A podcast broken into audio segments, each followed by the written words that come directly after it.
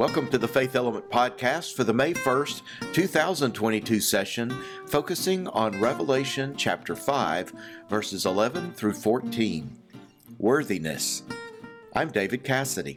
I'm Nikki Hardeman. I'm David Adams. And I'm Crystal Shepherd. Welcome back, Crystal. Thank you. we haven't we haven't had the opportunity to be with Crystal lately, and uh, it's so good to. Well, I can see her face because we're also on Zoom, but dear listeners, she's back. I am. I hope you've been doing well. I have. Thank you. We also have David Adams back with us. Welcome back, David. Thank you. Woohoo! It's uh, we're recording this during Holy Week, which I will just tell you is a very difficult week in which to schedule a recording. We need to look ahead next year. oh my gosh, yeah. so we we are without Bert and Daniel, uh, whose pastoral duties uh, have them rather buried this week. So um, hopefully they will get some rest after Holy Week, and we will welcome them back when they're able to return. But anyway, we are. Uh, we've only been in the Book of Revelation in Faith Element a few times, right, Nikki? right. Like maybe only one other time. That's that's what I'm thinking too. Yeah, it's it's it's not It's regular. not a very so common thing.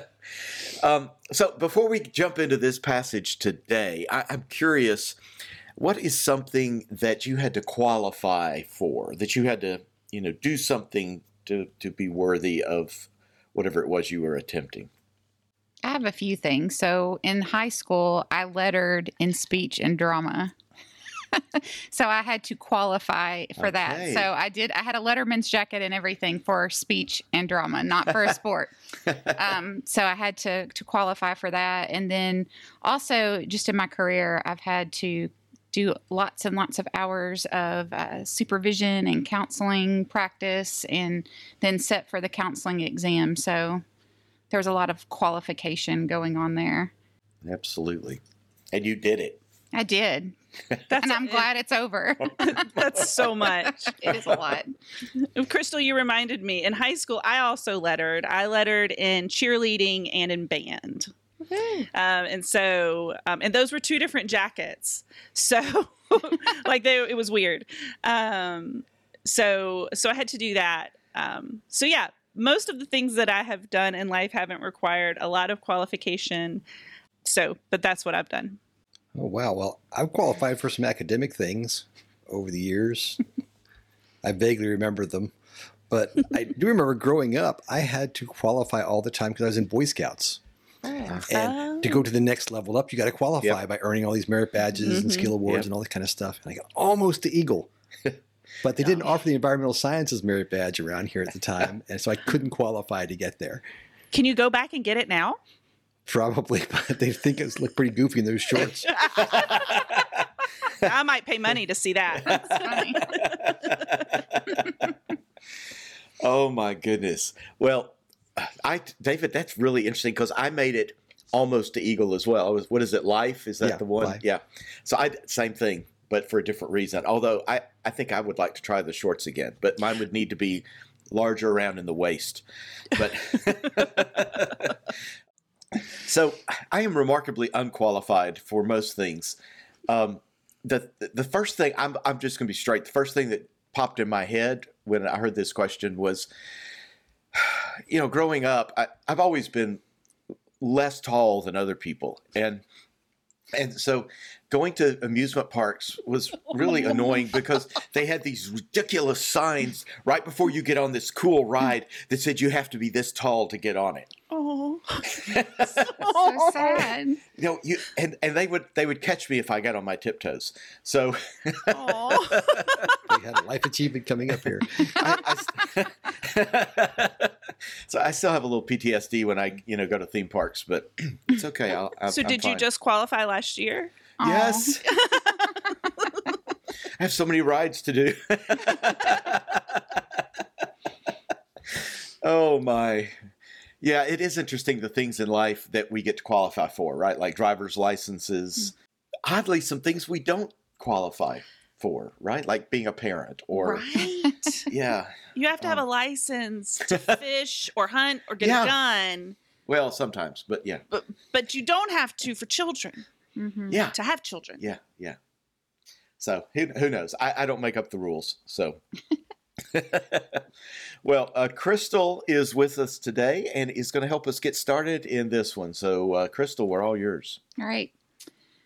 I bet many of you didn't know that long before the Left Behind series, there were many teenagers combing through the book of Revelation in the hopes of predicting when the end would come, even though our beloved Bible says no one knows the day or time. I don't know if it was because we grew up in the shadow of nuclear holocaust during the Cold War, or if the move to the digital age imprinted the idea that machines couldn't be trusted a la Terminator. All I know is that my friends and I sat for hours in youth group and on the bus to church camp, scouring Revelation like some kind of theological Indiana Jones. Dan Brown's sluice had nothing on us. Images of the beast and its mark caused us to inspect whether the consumerism and convenient credit card purchases were a sign of the end times. We looked at which teen pop idol or rock band would rise up to be the whore of Babylon. I mean, who remembers what people thought ACDC meant? All of it was rooted in this idea that we lived in an evil world full of sinful people that needed Jesus to cross the chasm by laying down his life on the cross. I don't know if any of us stopped to ask who Jesus really was, or what he stood for, or what was the nature of God. All we saw was a battle between good and evil, and that if we studied enough, we would be able to know when it was coming and hope we were good enough to be on the right side. It wasn't until I was older that I took a closer look at Revelation. In seminary, we learned about John's exile to Patmos, where he had this fantastical vision that resulted in revelation. We learned that the text was not a predictor of Jesus' second coming, but actually a commentary of Roman occupation. Wait, what? I, I, felt duped and frustrated that I'd spent all those hours in a useless pursuit. But what I found out is it wasn't all in vain. Because what you begin to see when you read Revelation is indeed a beautiful vision that is filled with guidance and hope and at the center, we find Jesus. In today's passage, John sets up an introduction of Jesus as the Lamb. The text can't be taken in isolation from what comes before and what comes after. In the preceding chapter, there is worship of God. Once we come to chapter 5, John sees a scroll with seven seals. He is in heaven, and the seals must be broken for what is to come, i.e., God's defeat of evil and a new heaven and a new earth. When John finds out that no one is worthy to break the seals, he weeps. An elder tells him that there is only one who is worthy, and that is the lion of Judah. But when John sees this lion, he is in fact like a slaughtered lamb. I love the jarring imagery that is yet again congruent with what we have learned about Jesus. He is never what we expect him to be, but he is exactly what we need. The Lamb then goes to the throne, and everyone worships him. All of heaven breaks forth in song, singing, Worthy is the Lamb. It is important to note that worthy here is a political term in the Greek. It's akin to us singing Hail to the Chief. It is a way that John is saying that Jesus is the one who is worthy of praise and honor, not Caesar. It is also worth mentioning the lamb is used by John to remind us always of Jesus' sacrifice and his power that comes only through pain and passing through the darkness of death before we can have the promise of life and resurrection. The worship of God and the Lamb reaches a crescendo here with every creature in heaven and on earth and under the earth and in the sea and all that is in them joining in the song. It is an acknowledgement that in the end, Jesus overcomes death and love wins. Israel Kamudzandu says, In the deep valley of pain and struggle, Revelation calls upon its readers and interpreters to sing a new song, a song that transcends the present pain and reaches into the divine future. The song of a worshiping congregation overturns the present reality of pain and transforms that reality into a prophetic reality where God is in control. Worship penetrates the present darkness and transforms it into a world where God's vision is realized. I wonder if this looks like the Christmas truce of 1914. where soldiers on both sides of the war crawled out of the trenches for one day to spend time together. Bullets ceased, and for a moment there was peace. They exchanged prisoners, buried the dead, sat around campfires, and sang carols. I can hear the echoes of O Come All Ye Faithful, or maybe they ventured to sing songs like What Wondrous Love Is This, which I hear echoed in Revelation 5. To God and to the Lamb, who is the great I am. While millions join the theme, I will sing. I will sing while millions join the theme. I will sing. When I read Revelation now, I'm convinced it's not some magnifying glass to help us hone in on the apocalypse, outrunning the boulder of time and defeating some extraterrestrial beast straight from the hellmouth bent on destroying Earth and torturing its inhabitants. Rather, it shows us how to live life in the midst of all the Caesars of this present day. It teaches us how to roar like a lion when necessary and live like the lamb, being willing to sacrifice our ego our pride, and ourselves for the love of God and one another. As the elders say in verse 14, Amen. May it be so. You get me every time. I was doing Uh. good till the Christmas of 1914. Sorry. Did you know there's an opera about that night? No. Yep. Really? It was Hmm. performed at the University of Kentucky Opera, well, right before the pandemic, I guess, maybe 2019 or whatever. I think it's called Silent Night. Anyway, it's got an innocuous title, but it tells that story with music, and it's it's really rough. Mm. yeah. I you had one line that I, I can't quite recite what you said, but the gist of it was that it's through worship that God's work becomes real. Hmm. You know that we really make it the world that God wants it to be, and, and I just didn't take that to this particular passage until you talked about that. It was very interesting to think about that. We we tend to make worship more of this big display or something that we do. It's almost like a show to some people, and, and to pull all that out f- from these where everything that happens in the church happens for an hour on Sunday morning to suddenly this idea of no, we're about the business of making God's presence here something that's real, that's going to make a change, make a difference. That's a really different way to think about how that so-called hour on Sunday morning goes, or, or what you're really doing at the time. And I wonder what it would look like if we if we incorporated that perspective in our churches to look at worship not as something we do but as something that we are that we are in, we are embodying worship I guess is the way I would say it. Um and I think that it's also an ex- like looking at worship in this way even though like with revelation there's this you know all of creation is doing this but there's like there's this intimacy with God in in the mm-hmm. worship.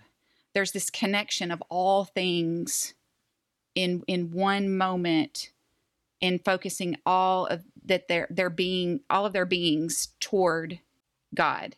And I think if we looked at that, like then I think it wouldn't matter necessarily oh gosh i'm probably going to get raked over the coals for this but it's not going to matter like necessarily what song you're singing or what clothes you're wearing or whether you have the organ or whether you have the piano or whether it's a you know praise chord what it, that's not going to matter if all of our being was focused in one direction Yeah, I think thinking about worship in this way, it impacts the Sunday morning hour or whenever your hour of worship is. Um, and, and it shifts that, but I think it also shifts the rest of the week because we live a worshipful life. We are living a life that helps bring about what it is that God wants for this world. And I really appreciated what you said, Crystal. You were talking about how Revelation teaches us how to live even with all of the Caesars of the Caesars or whoever Mhm. you said of the world. They will always be with us. You know, Jesus said the poor will always be with you. And I and I feel like we have the poor because we also have all the Caesars and they're always going to be there. And uh, Revelation is written to people who are suffering, and it that's what it is. It's telling them how to live. And she raises the issue, well, the question I keep asking, which is what if worship wasn't an act of ego? Hmm. Or what if it wasn't something that we focused on a soliloquy, even where someone stands up and does something? What if worship was something that's endemic? It's it's underlies everything we do Mm. as part of our faith. And so everything we do, we think of that, okay, we're part of this multitude talked about here that is participating in active worship when we do these things, whatever they happen to be. And it's not just confined to any time or place. It's tend to being something bigger than that. Which I think that's something that the Caesars of this earth really can't stomach because you know you pull the ego out of it when you do that. Mhm. Right. I think when you take the ego out of it, you take the power from the Caesars. Hmm. Yeah, they're all ego. They're all Right. built on this narcissism that you need to have. Right. And uh, what's interesting here too is as you read this scripture, you're looking in here, and it's not just the people who are doing the praising and glorifying and being present in worship. This is all creatures. And this is a lot bigger than just us. It's it's a lot bigger than saying, oh, because I'm human or a certain kind of human, even I should have power over things, and and I am a god in my own world. But no, every creature is supposed to be worshiping the one God. And that's what this is supposed to all be about. And life is supposed to work that way. And when it stops working that way because somebody or some group of somebodies think that they should be in charge of things and have power over other things, you lose that sense of proper worship again. You lose sight of what worthiness really means. Say more about that. Can you flesh that out a little more? Yeah, I mean, when we're when we're looking at people, I mean, when we're talking about the Caesars of this world, these narcissistic folks that have to have control and power over things that comes through coercion and ownership and things of this nature. There, there's a saying that uh, actually we use in talking even between podcasts where say certain people fall or fail upward. they don't have to be worthy of anything. They just get it given to them. They found it someplace. They took it from somebody because they could not because they deserved it, and not because they were supposed to have it, but because they had that power, they could take it. And we perceive worth uh, for people or leaders. We often perceive worth on that basis. Okay, you managed to take power, therefore you're worthy of having it. You got people to fall for whatever it is you told them, so you're worthy of leading them. You earned it mm-hmm. because you did these things. But that doesn't speak anything to the innate qualities that you bring to something. You know, Right. or, or the fact that God's looking at this entire creation, including all the creatures, as in this passage, and there's a sense of worth that comes from this. Because if they don't have worth of their own, what difference does it make if they say, "Worthy is the Lamb"? They are not themselves worthy to even say that. So Mm, at some point, the, the ability to say "Worthy is the Lamb" means you have acquired a worth of your own someplace. yeah, absolutely. It kind of just makes me think that that worth comes from by virtue of being a created being Mm-hmm. just that god made you so therefore you are worthy to say worthy is the lamb and i think that goes goes kind of counter it's counter to what i feel like i was taught growing up. Like i was taught you're not worthy. You're you're this horrible person. Not not by my parents. I'm just going to clarify. My parents did not teach me that. But just like in churches that's kind of what i heard. That's the message that that i interpreted from the way things were said.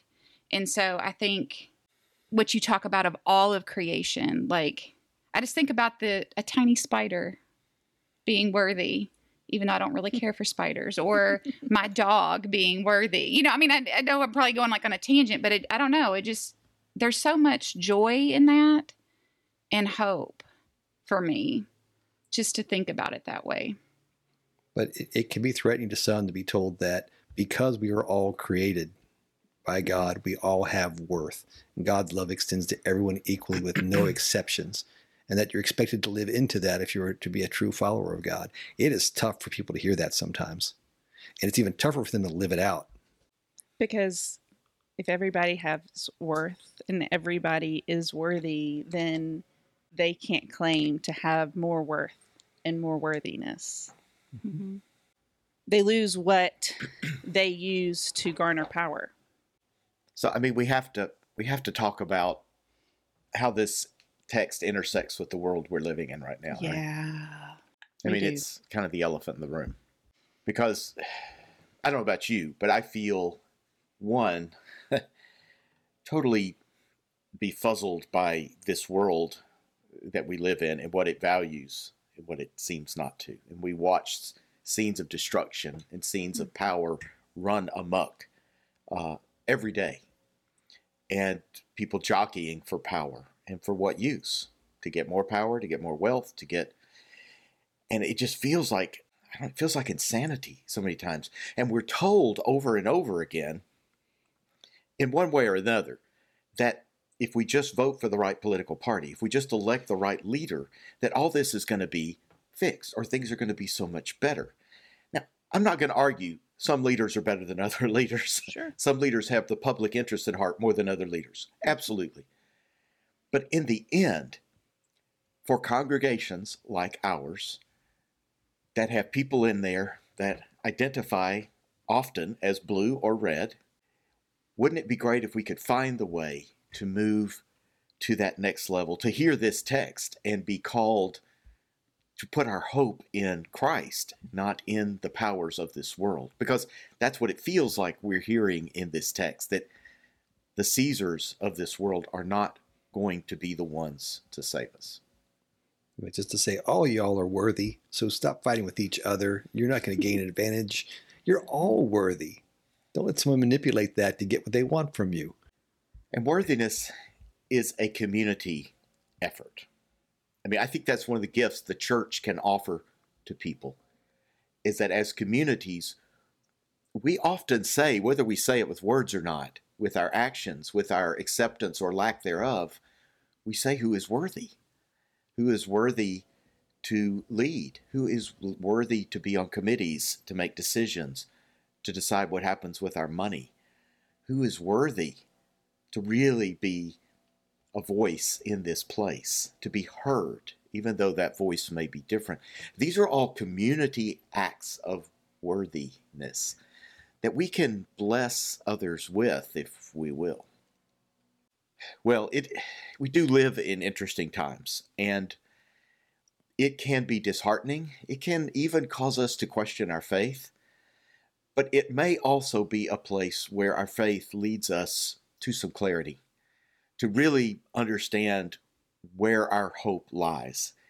And to live into that is a way to moving beyond this awful polarization that we all feel. And I think most of us really would love to be gone, to be done with, so that we could be people together again.